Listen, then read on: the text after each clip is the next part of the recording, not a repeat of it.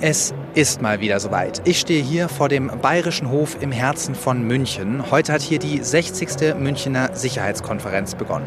Für das sicherheitspolitische Schaulaufen versammeln sich hier bis Sonntag rund 50 Staats- und Regierungschefs, 60 Außenministerinnen und Außenminister und über 25 Verteidigungsminister. Vor mir stauen sich gerade die schwarzen Limousinen der Delegation von Kamala Harris. Die Münchner Innenstadt ist ein Hochsicherheitsbereich. Vielleicht hören Sie es im Hintergrund. Der Hubschrauber kreist über mir. Es gibt auf jeden Fall einiges zu besprechen, denn die geopolitische Lage hat sich seit letztem Jahr keineswegs entspannt. Ukraine-Krieg, Nahe Osten und US-Wahlen im November. Und der Name Trump, der geistert hier durch die Münchner Innenstadt und durch die engen Gänge des Bayerischen Hofs. Vertreten sind die USA dieses Jahr, wie gesagt, einmal mehr mit Vizepräsidentin Kamala Harris. Sie hat heute auf der Bühne schon gesprochen. Morgen wird hier Präsident Volodymyr Zelensky erwartet und auch Olaf Scholz kommt morgen. Die beiden haben ja heute ein Sicherheitsabkommen unterzeichnet in Berlin. Darüber sprechen wir natürlich auch noch. Und über eine weitere tragische Meldung müssen wir sprechen. Der russische Oppositionelle Alexei Nawalny ist nach russischen Behördenangaben in einer Strafkolonie in Sibirien gestorben gestorben. Angaben zur Todesursache gibt es noch nicht. Dazu, wie gesagt, auch später mehr. Ich will Sie heute einfach mal mitnehmen, liebe Hörerinnen und Hörer, auf einen Tag Münchner Sicherheitskonferenz. Es lohnt sich auf jeden Fall, so viel kann ich schon mal versprechen. Der FAZ-Podcast für Deutschland heute am 16. Februar, also direkt aus München. Mitgeholfen haben Jennifer Brückner, Andreas Krobock und Kevin Gremmel. Mein Name ist Felix Hoffmann. Schön, dass Sie mit dabei sind. Bevor wir jetzt aber gleich zu unserem ersten Termin müssen mit dem Direktor für Forschung und Policy bei der Sicherheitskonferenz, blicken wir noch mal kurz zurück auf 60 Sicherheitskonferenzen, denn die sind ja auch immer ein Spiegel ihrer Zeit. Gesprochen habe ich dafür mit unserem ehemaligen Auslandschef Klaus-Dieter Frankenberger. Ich erinnere mich an die Konferenz unmittelbar im Vorfeld des Irakkriegs, als es zu diesem legendären wie soll man sagen, diesem Schlagabtausch zwischen dem damaligen Außenminister Fischer und äh, dem amerikanischen Verteidigungsminister Rumsfeld kam. And to make a case in the democracy, you must convince by yourself. Excuse me, I'm not convinced. This is my problem. Ich erinnere mich, und das ist für heute wichtig, an, den, an die große Abrechnung Putins im Februar 2007. Wir sehen auch vermehrt die Verachtung von Grundsätzen des Völkerrechts. Mehr noch. Wir sehen, dass die einzelnen Normen und im Grunde das gesamte Rechtssystem eines einzelnen Staates, natürlich in erster Linie das der USA, seine politischen Grenzen in fast allen Bereichen überschritten hat. In Wirtschaftspolitik, im humanitären Bereich und so weiter. Und das wird anderen Staaten aufgezwungen. Wem wird das schon gefallen? Und dann gab es noch eine Sache, die für Deutschland wichtig ist, 2014, an die ich mich erinnere. Der damalige Präsident Gauck mit den Worten, ich meine, die Bundesrepublik sollte sich als guter Partner früher, entschiedener und substanzieller einbringen. Eine ganze Reihe von geopolitischen Entwicklungen, die sich hier in München also wiedergespiegelt haben. Anfang der 60er Jahre ist es hier losgegangen, zu Zeiten der Berlin- und der Kuba-Krise also. Dann endete der Kalte Krieg und es rücken neue Themen in den Fokus. 9-11, internationaler Terrorismus, Irak, Joschka Fischer haben wir ja gerade gehört.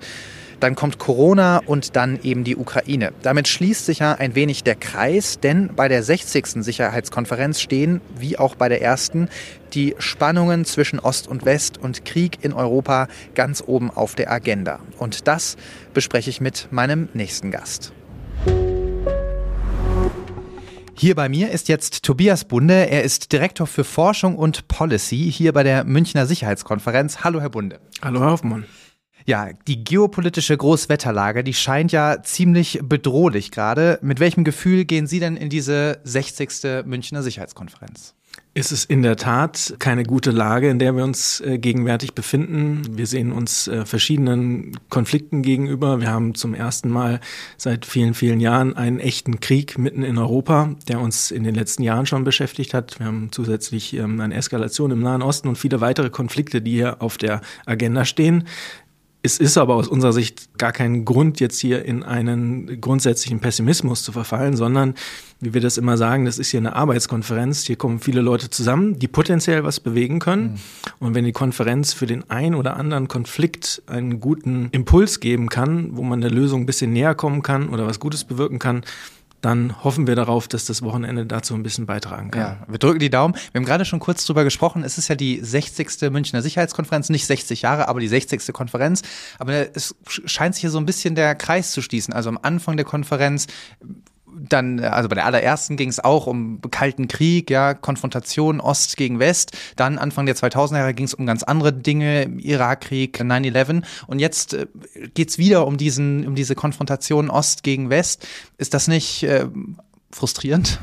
Total frustrierend. Wir hatten heute schon einige verschiedene Treffen, wo wir uns unter anderem über nuklearstrategische Fragen äh, ausgetauscht ja, haben und einige, ja, wie aus dem Kalten Krieg und einige der, der älteren Teilnehmer, die wir auch ähm, eingebunden haben, die sagten, naja, wir, wir stellen uns in gewisser Weise ähnliche Fragen wie in den 60er Jahren. Mhm. In der Tat war es damals so, als diese Konferenz noch Wehrkunde hieß, ähm, mhm. Wehrkundebegegnung, äh, von den Amerikanern wird sie heute noch Wehrkunde genannt, war die, die Frage nach nuklearer Abschreckung quasi im Zentrum ja. ähm, dieser Konferenz. Leider muss man sagen, ja. also wir wären alle froh, wir müssten uns nicht darum kümmern, aber es ist an der Zeit, uns wieder mit diesen Dingen stärker zu befassen. Ja, die Grundlage für die Debatten hier bei der Münchner Sicherheitskonferenz ist ja der Munich Security Report und der diesjährige Sicherheitsbericht, sage ich jetzt mal der Einfachheit halber, steht unter dem Titel äh, Lose Lose, also Verlieren, verlieren, alle verlieren. Sie waren da vor einer Welt, in der Staaten in ihren internationalen Beziehungen nur noch auf den eigenen Vorteil achten. Jetzt mal hart gefragt, warum wäre das denn ein Nachteil für alle? Also wenn jeder auf sich selbst achtet, ist doch für alle gesorgt, oder? Ja, das ist dieser schöne Spruch. ähm, wir befürchten aber so ein bisschen, dass ähm, viele der der äh, Vorteile von internationaler Kooperation ein bisschen aus dem Blick geraten, hm. wenn alle Leute nur noch ähm, vor allem auf den, den eigenen Vorteil schauen. Wir sehen das ja im Handel, Protektionismus, wir sehen das im Bereich vielfältiger Perspektiven, ein neuer Nationalismus, der sich in vielen Bereichen Bahn bricht. Ja. Wir haben das versucht mit diesem, mit der Kuchenmetapher hier so ein bisschen zu nutzen.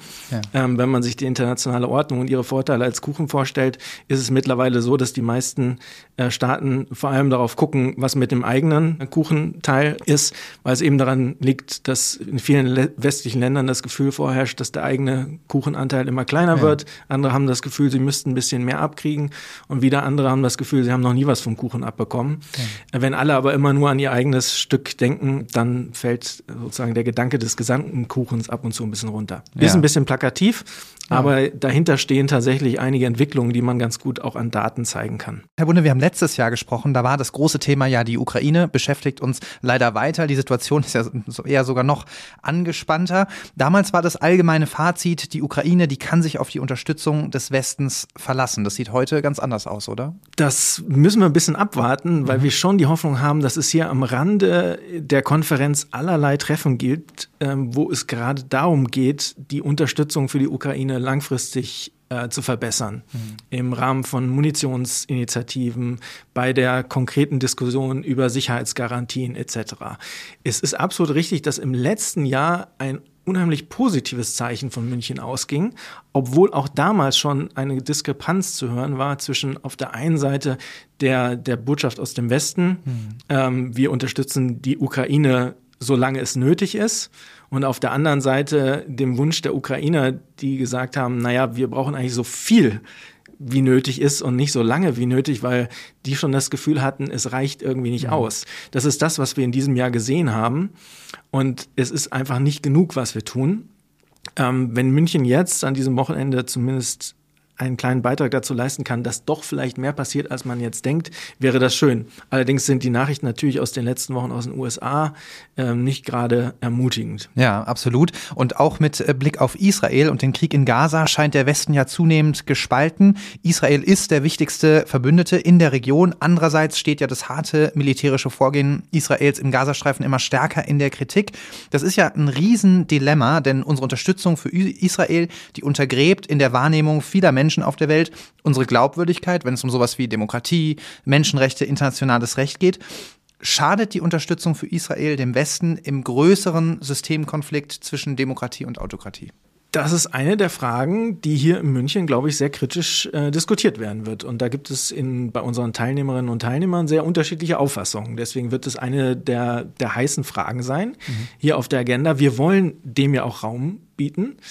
Und man muss auf der einen Seite, glaube ich, ganz klar sagen, dass, dass man, man zur Kenntnis nehmen muss, ähm, dass dieser, dass die terroristischen Angriffe vom 7. Oktober ein, äh, ein Trauma in der israelischen Gesellschaft ähm, ausgelöst ähm, haben, dass man meines Erachtens manchmal so ein bisschen hier auch noch gar nicht in der Dimension verstanden hat. Mhm.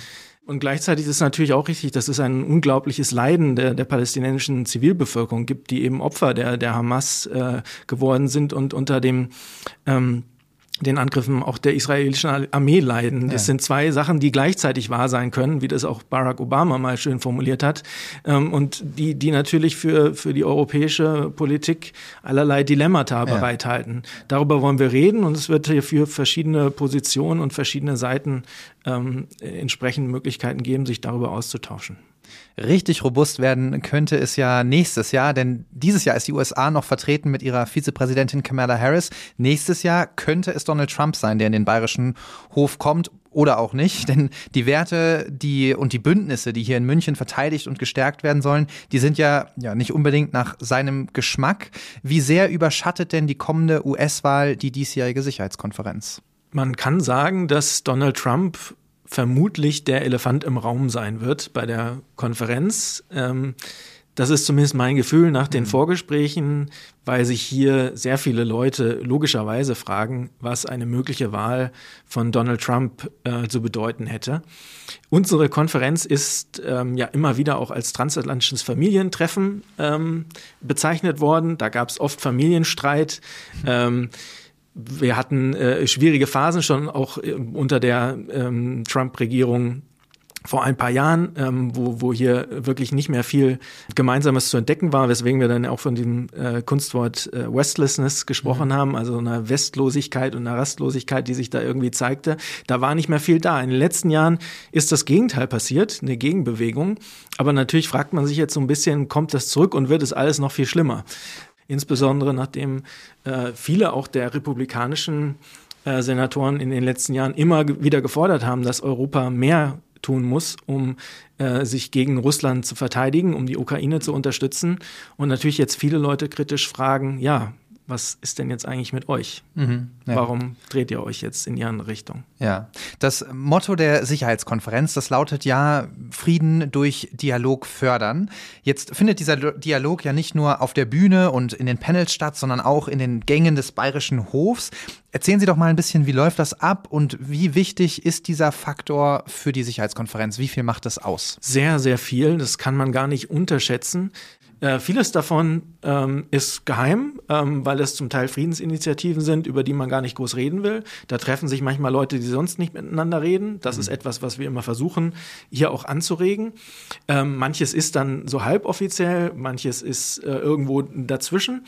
Aber es ist ähm, aus unserer Sicht ähm, eine ganz ein ganz wichtiges Element. Ähm, manche sagen, das ist hier so ein bisschen diplomatisches Speeddating. Hier sind alle da, hier kann man sprechen. Mhm. Und hoffentlich dann auch in den ein oder anderen äh, Dingen ein bisschen weiterkommen. Der Bayerische Hof ist ja ein altehrwürdiges Hotel. Was äh, macht denn da vielleicht auch das aus, wie es innerhalb dieses Hotels aussieht für dieses Aufeinandertreffen und diese besondere Stimmung der Sicherheitskonferenz? Die Konferenz und das Hotel sind meines Erachtens untrennbar miteinander verbunden. Irgendwann in den 90er Jahren hat man es mal zwei Jahre woanders probiert. Da gab es Sicherheitsbedenken hier im Hotel und ähm, dann war aber die klare, einhellige Meinung der Teilnehmer, wir müssen dahin. Das gehört irgendwie dazu. Der Geist der Konferenz hängt an diesem alten, ehrwürdigen Hotel. Und es gehört auch dazu, dass es einfach viel zu eng ist. Ja. Ähm, die Leute beschweren sich immer, dass es viel zu eng ist, aber und ein bisschen dunkel tatsächlich. Auch ein bisschen dunkel, aber das gehört irgendwie dazu. Und dass sich dann irgendwie zwei Außenminister irgendwo an den Rand quetschen und noch ein Bierchen in der Ecke trinken oder sowas, das ist eben München. Und das würde auch nicht an einem anderen Ort funktionieren. Es mhm. gehört dazu, dass hier Leute ineinander reinrennen, die dann äh, offiziell nicht miteinander reden, vielleicht doch mal ins Gespräch kommen. Manche Leute irgendwie auch in einer anderen Situation miteinander sprechen, weil sie eben nicht diesen typischen Schutz haben, den sie normalerweise haben. Also sie sind nicht in der Blase unterwegs. Hier ist halt irgendwie ein Außenminister. Ja, vielleicht ist oft noch irgendwie eine Referentin, Referent dabei, aber manchmal sind die auch ganz alleine untereinander. Und das ist eine spezielle Atmosphäre, die unsere Gäste sehr schätzen. und die ja. irgendwie die besondere Atmosphäre von München auch ausmachen. Frieden durch Dialog eben. Vielen, vielen Dank, lieber Herr Bunde. Vielen Dank. Ja, und in diese engen Gänge der Münchner Sicherheitskonferenz nehme ich Sie jetzt mit. Wir sind verabredet mit dem Außenminister von Norwegen, Espen Barth Eide. Da bin ich sehr gespannt, denn Norwegen ist ein Land, was in Sachen Ukraine ganz fest an der Seite Europas steht und gerade sehr klare, warnende Worte gefunden hat. Der norwegische Geheimdienst hat nämlich gerade öffentlich davor gewarnt, dass Russland in der Ukraine dabei ist, die Oberhand zu gewinnen. Auf Israel, den anderen großen Konflikt unserer Zeit, blicken die Norweger aber ganz anders als die Bundesregierung. Außenminister Eide hat die Israelis klar dazu ermahnt, ihre Luftangriffe auf Gaza einzustellen und sich auf eine Waffenruhe einzulassen. Fragen wir ihn einfach selber, aber erstmal müssen wir nochmal durch die Sicherheitsschleuse. Wir sitzen jetzt im Keller vom Rosewood Hotel. Das ist ein Hotel direkt neben dem Bayerischen Hof. Man muss durch eine Sicherheitsschleuse, man wird durchleuchtet wie am Flughafen, um hier reinzukommen. Denn viele der Top-Politiker, die hier zur Münchner Sicherheitskonferenz kommen, die kommen auch hierher ins Rosewood Hotel nebenan, um sich mit der Presse auszutauschen, um Hintergrundgespräche zu führen. Und mit einem dieser Top-Politiker sind wir jetzt verabredet, nämlich mit dem Außenminister von Norwegen, Espen Barth Eide. Und er sitzt jetzt hier bei mir. Hallo, Herr Eide. Der norwegische Geheimdienst, der hat gerade einen Bericht veröffentlicht, in dem es heißt, dass Russland in der Ukraine die Oberhand gewinnt. Ist die Ernsthaftigkeit der Situation in der Ukraine hier allen Teilnehmern in München bewusst? Ich denke, hier auf der Münchner Konferenz wird das sehr gut verstanden, aber es muss auch in der allgemeinen Bevölkerung verstanden werden. Die Ukraine hat mit Blick auf die Aufrechterhaltung ihres Staates einen sehr erfolgreichen Krieg geführt. Sie haben einen demokratischen, souveränen Staat, der den größten Teil des Territoriums unter seiner souveränen Kontrolle hält. Und die Ukraine hat viele Freunde, nämlich im Westen und in der NATO. Und die Ukraine hat, wird und sollte weiterhin ökonomische und militärische Hilfe durch den Westen erhalten. Es ist also ein ziemliches Wunder, dass sie noch da sind. Und tragischerweise haben wir eine Situation, die sich nicht mehr sehr von Verdun im Ersten Weltkrieg unterscheidet. Uh, tragically, we have a, a situation that is uh, wir sehen aber einige Erfolge auf ukrainischer Seite, nämlich im Schwarzen Meer. Es gibt also einige Verbesserungen im maritimen Bereich, aber das Militär an Land ist aus genau diesem Grund ziemlich statisch geworden. Wir müssen sehr deutlich machen, dass unser Engagement dauerhaft ist. Es ist ein gemeinsames und langfristiges, denn die Ukraine braucht heute die Zusicherung. Es ist eine langfristige Unterstützung. Es geht nicht nur darum, dass wir ihnen in drei Jahren helfen müssen. Sie müssen jetzt wissen, dass wir ihnen auch in drei und vier Jahren helfen werden.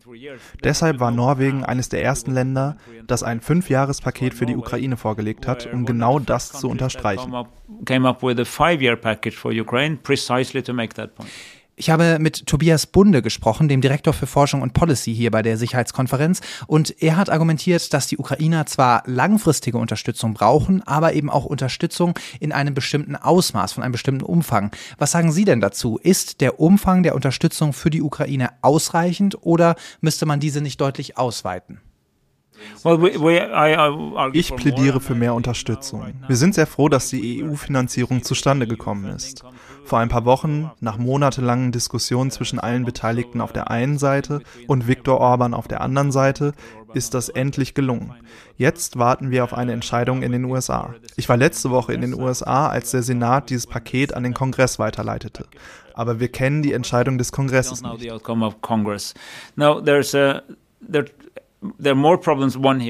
Nun, es gibt da noch weitere Probleme. Eines davon ist der Geldbetrag, aber auch die Produktionskapazität ist ein Problem, das, wie ich weiß, hier angesprochen werden wird. Und wir werden es auch ansprechen. Aber ich denke, auch der deutsche Verteidigungsminister wird darüber sprechen. Zum Beispiel über die Kapazität, Munition und Waffen in großen Mengen gleichzeitig zu produzieren. Denn wenn ich eine weitere Milliarde norwegischer Kronen für Waffenkäufe auftreibe und alle Waffenfabriken auf Hochtouren laufen, dann wird diese Bestellung einfach hinten an die laufenden Bestellungen angestellt. Es wird sich also nicht morgen in neue Munition oder neue Waffen verwandeln. Um das zu erreichen, müssen wir die Produktionskapazitäten hochfahren. Und das ist nicht nur eine Frage des Geldes. Geld ist zwar wichtig, aber es geht auch darum, wie wir uns selbst organisieren. Und unsere Verteidigungsindustrien, die an die Produktion in Friedenszeiten gewöhnt sind. Wir müssen sie so organisieren, dass eine langfristige Planung möglich ist. Die westliche Ausrüstung ist, wie Sie wissen, der russischen in fast allen Bereichen weit überlegen. Aber das Problem ist, dass Russland uns in Bezug auf die Stückzahlen übertrifft.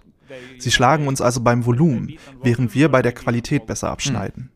Und als ehemaliger Verteidigungsminister kann ich sagen, dass wenn die Situation am Boden dynamischer wird, die Ukraine durch bessere, präzisere Waffen, bessere nachrichtendienstliche Unterstützung, bessere Ausbildung und Taktik sowie bessere Moral, weil sie ihr eigenes Land verteidigen, im Vorteil sein wird. Aber diese Vorteile sind nicht so relevant, wenn man sich in einem statischen Grabenkrieg befindet weil es dann im Wesentlichen auf die Quantität ankommt. Die Art des Krieges verlangt jetzt nach mehr Volumen. Und das ist es, womit wir uns befassen müssen. Und das wird auf jeden Fall hier auf dieser Konferenz diskutiert werden. Das große Thema oder eines der großen Themen hier ist natürlich Russland. Und Ihr Land, Norwegen, das hat eine gemeinsame Grenze mit Russland. Es gibt auch Spannungen in der Arktis zum Beispiel. Wie besorgt sind denn Sie über eine mögliche Eskalation der Spannungen mit Russland an Ihrer Grenze? So we have um wir sind ziemlich zuversichtlich, dass wir, weil wir eine der Gründungsnationen der NATO sind, eine solide Verteidigungszusammenarbeit mit den NATO-Partnern und den USA haben. Es gibt keine offenen Fragen zwischen uns und Russland, weder über die Grenzen noch über den maritimen Bereich. All das ist geklärt und ich bin sehr froh, dass wir die besseren Jahre in unseren Beziehungen zu Russland dazu genutzt haben, um diese Vereinbarungen zu besiegeln. Uh, Aber Entschuldigung, sind Sie sich denn sicher, dass das auch so bleibt? I mean, one should never Uh, Nun, man sollte niemals nie sagen, aber ich mache mir viel mehr Sorgen darüber, was im Gürtel der Instabilität um Russland passieren könnte. Ich mache mir zum Beispiel Sorgen um Moldawien. Mhm. Und was ist mit den Ländern, die wir frei und unabhängig sehen wollen, die aber leichter herauszufordern sind? Russland ist damit für uns relevant. Wir haben eine Grenze auf der Kola-Insel, die im Grunde gleich um die Ecke von Kirkenes liegt, der östlichsten Stadt in Nordnorwegen. Dort befinden sich die wichtigsten Seestreitkräfte, die Nordflotte Flotte, die durch die Veränderungen nach dem Ende der Sowjetunion relativ an Bedeutung gewonnen hat.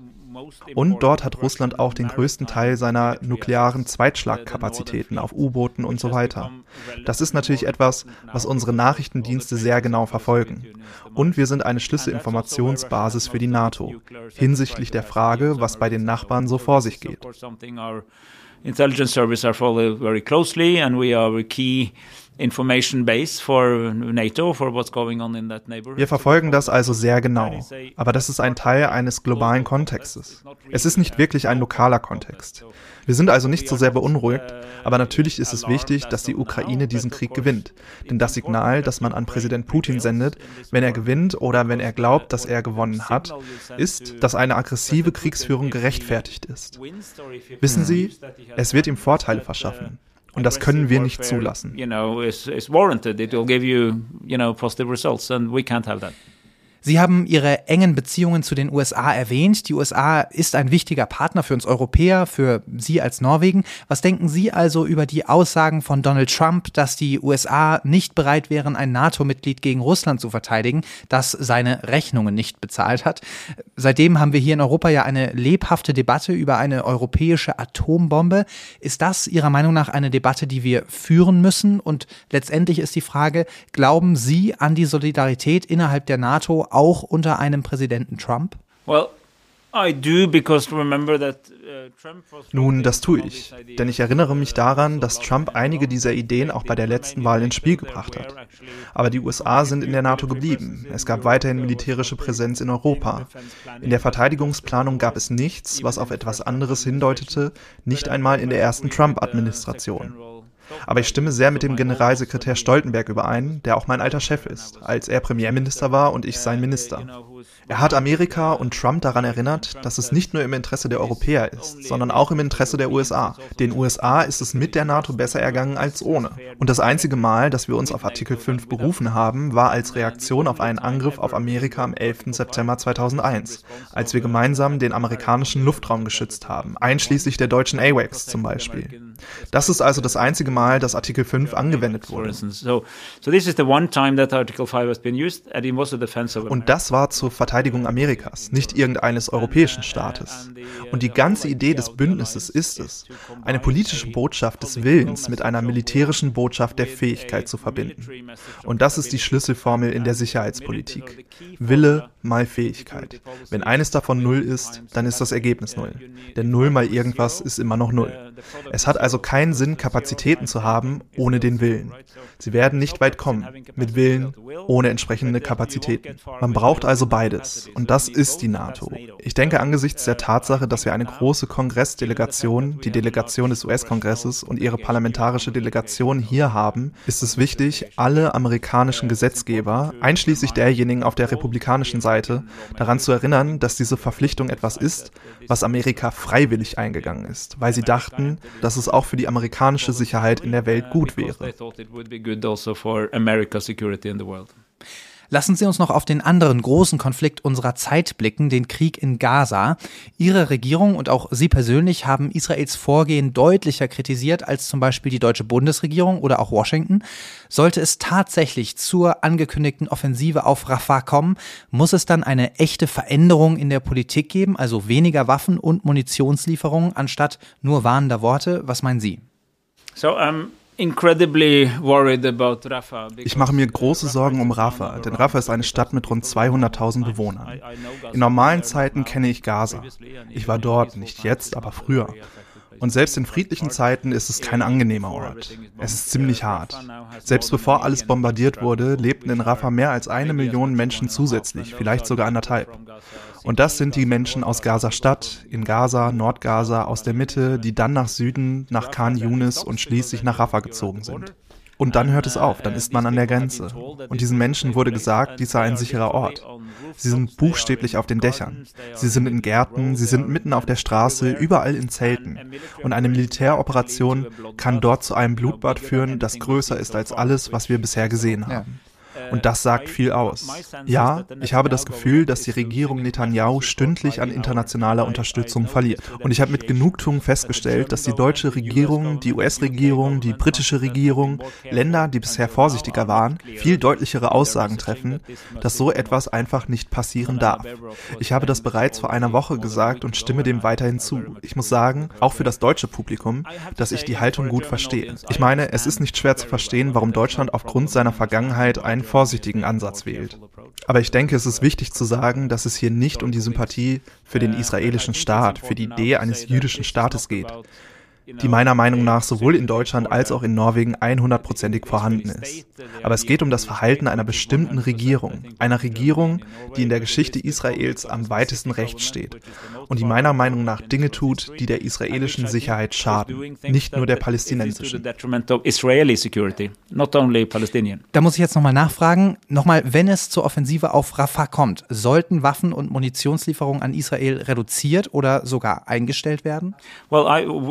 Nun, wir exportieren keine Waffen oder Munition oder andere Dual-Use-Güter nach Israel weil wir in keiner Weise daran beteiligt sein wollen. Aber ich denke, wie soll ich das diplomatisch ausdrücken, dass zumindest Staaten ihre Haltung überdenken sollten, ob eine weitere militärische Unterstützung klug ist. Insbesondere angesichts der Tatsache, dass der Internationale Gerichtshof zwar nicht gesagt hat, es würde ein Völkermord stattfinden, aber dass der Krieg sich in der Gefahrenzone eines Völkermords bewegt. Und ich denke, jedes Land muss prüfen, was es dann tut, damit es sich nicht ungewollt an etwas beteiligt, das eine Verletzung der Völkermordskonvention sein könnte. Das wäre für uns alle schlecht. Deshalb haben wir in Norwegen einen Prozess eingeleitet, um sicherzustellen, dass es in unseren Beziehungen zu Israel nichts gibt, was uns zu Komplizen machen könnte Alles klar, letzte Frage, Herr Eide. Welche Folgen hat denn die Zurückhaltung von Regierungen wie der deutschen oder eben der US-amerikanischen bei der Kritik an Israel für unsere Beziehungen mit dem globalen Süden? Denn in den Augen vieler Menschen untergräbt ja das unsere Glaubwürdigkeit und diese Länder, die sind auch hier in München vertreten. Also welche Auswirkungen spüren Sie da auch in Ihren Gesprächen? Das ist eine sehr, sehr wichtige Frage, über die wir alle nachdenken müssen. Denn ob es uns gefällt oder nicht, im gesamten globalen Süden, in der arabischen Welt, in Afrika, Lateinamerika und Asien herrscht der Eindruck, dass der Westen mit zweierlei Maß misst. Und ich will nicht darüber streiten, ob das richtig ist oder nicht. Aber ich meine, es gibt eindeutig eine Wahrnehmung und diese Wahrnehmung ist nicht ganz unbegründet. Denn wenn wir der Meinung sind, dass das humanitäre Völkerrecht Russland daran hindert, einen Wohnblock mit zivilen Wohnungen in Cherson zu bombardieren, was einen Rechtsverstoß darstellt, dann sollten wir das Gleiche denken, wenn die IDF zivile Gebäude in Gaza dem Erdboden gleichmacht. Und wenn wir das nicht tun, halten wir die Prinzipien nicht ein. Und bedenken Sie, dass der Krieg in der Ukraine seit fast zwei Jahren im vollen Gange ist, seit zehn Jahren, wenn man die Krim mitzählt. Und dass der globale Süden bei der Kritik an Russland weitgehend auf der Seite des Westens steht, weil niemand Invasoren mag. Das stimmt, aber wir verlieren den globalen Süden wegen Gaza. Und das ist ein Problem für die politische Schlagkraft des Westens und möglicherweise sogar ein Problem für die Ukraine. Denn die Ukraine hat die Unterstützung von uns hier in Europa und hoffentlich auch in Amerika. Aber sie braucht auch eine breitere globale Unterstützung. Und die geht verloren, nicht, weil die Ukraine etwas falsch gemacht hat, sondern weil sie als Teil dieser westlichen Doppelmoral wahrgenommen wird. Und das ist schlecht für uns. Und ich weiß, dass Christopher Heusgen, mein guter Freund, der Vorsitzende der Münchner Sicherheitskonferenz, dieses Thema hier an diesem Wochenende ansprechen wird. Uh, uh,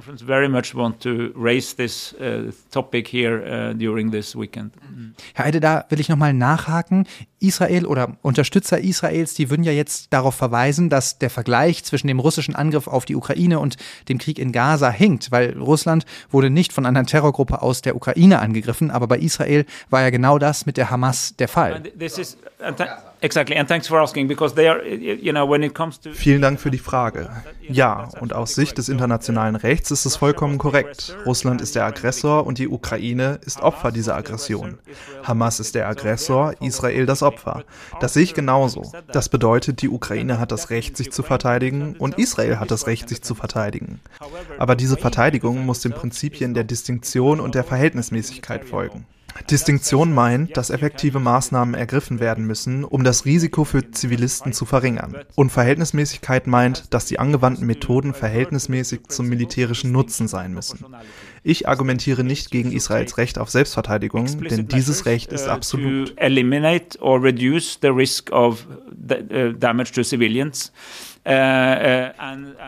Aber es steht nicht über den Prinzipien der Distinktion und Verhältnismäßigkeit. Und hier gibt es Parallelen, denn massives Bombardement von zivilen Gebäuden mit Waffen, die für Schlachtfelder und nicht für urbane Areale entwickelt worden sind, das ist meiner Ansicht nach eine ernste Verletzung von internationalem und humanitärem Völkerrecht. Genauso eine Blockade, mit der man verhindert, dass Nahrung, Wasser oder Elektrizität an die notleidende Bevölkerung geliefert wird. Und das ist komplett unabhängig von der Frage, ob man das Recht hat, sich selbst zu verteidigen.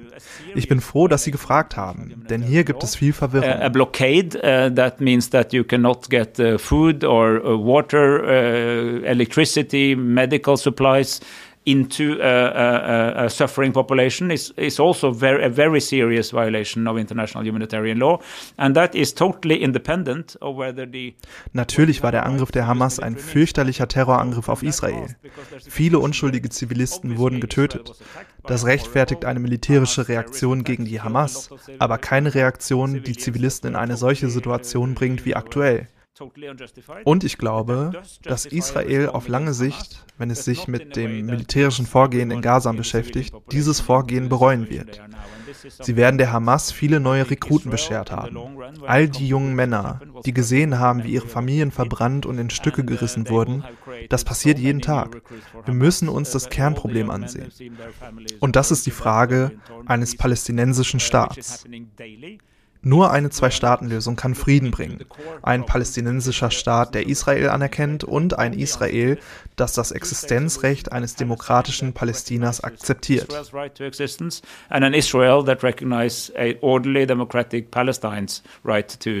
existence. Also noch ein langer Weg, aber vielleicht gibt es hier ja in München ein paar Fortschritte. Und hoffen wir, dass es nicht so lange dauert, denn es war ein langer Weg bis hierher, aber jetzt wird es so dramatisch, dass wir vielleicht gerade deshalb einem palästinensischen Staat näher sind, als wir denken. Herr Eide, vielen Dank für das Gespräch.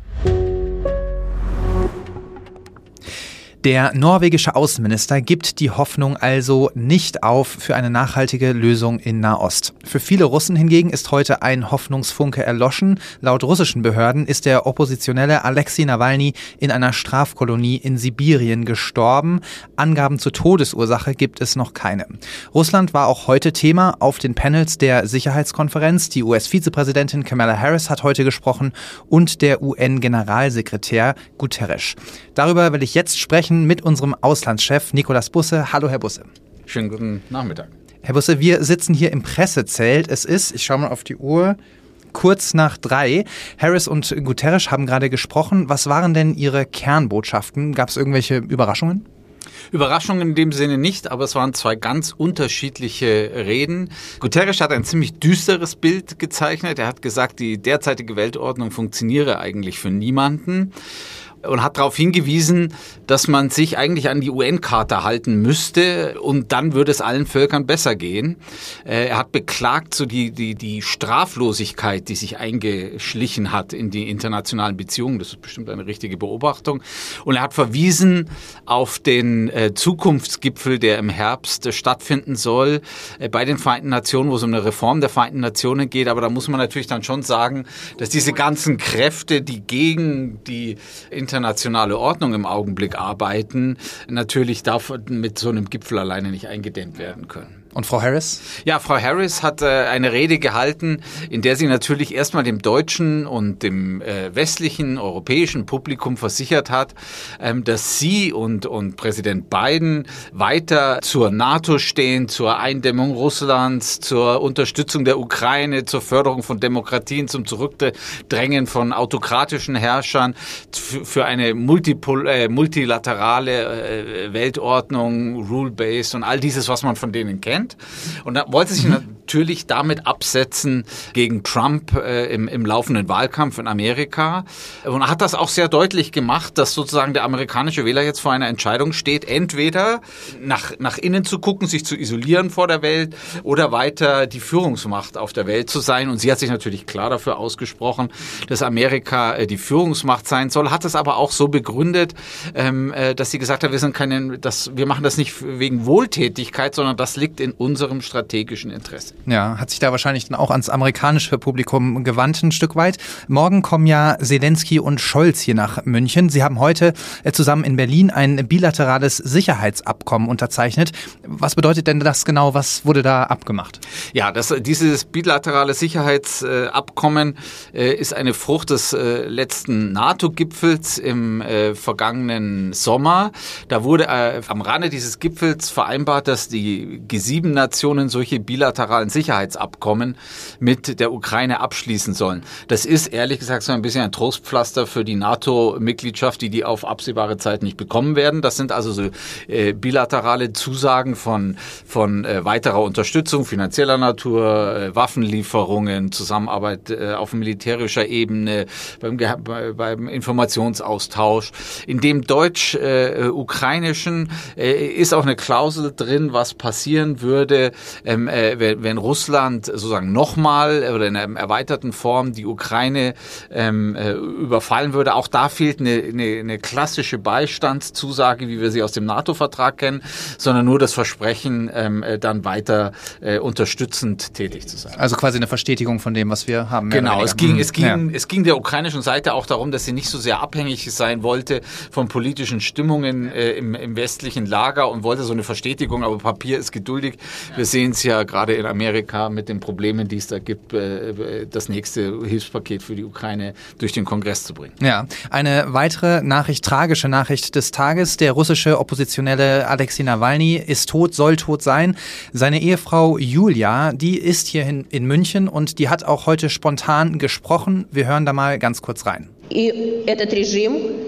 Dieses Regime und Wladimir Putin sollten persönlich zur Verantwortung gezogen werden für all die Gräueltaten, die sie in den letzten Jahren und in unserem Land verübt haben.